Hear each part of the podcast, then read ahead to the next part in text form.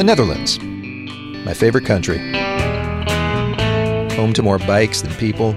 A modest land of small homes where people drink beer out of small glasses.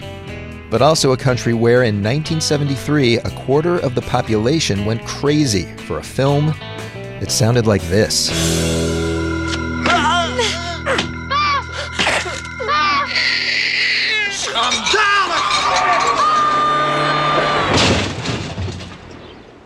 How does that work?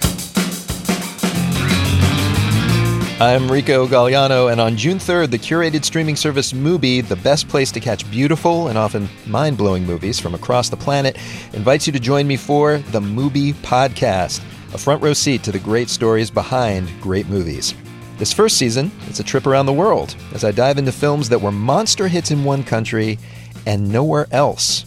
We'll make stops in India, Brazil, Nigeria, and we're starting, yes, in the Netherlands with the Dutch classic Turkish Delight, a crazy erotic melodrama made in a very different time. Complete freedom. You know, I didn't put on a bathrobe between takes. In a country going through some very big changes. From Town Hall, the carriage goes to West Church, and smoke bombs explode along the route. And a movie that blew millions of Dutch minds. We were stunned when the movie came out. I mean, over like 4 months, 5 months, the lines were still around the block. And that had never happened before in Holland. It's a crash course on another culture through the lens of a film that broke all the rules, featuring the voices of the people who made it. Anyhow, my name is Paul Verhoeven, and I'm the director of a Dutch film called Turkish Delight.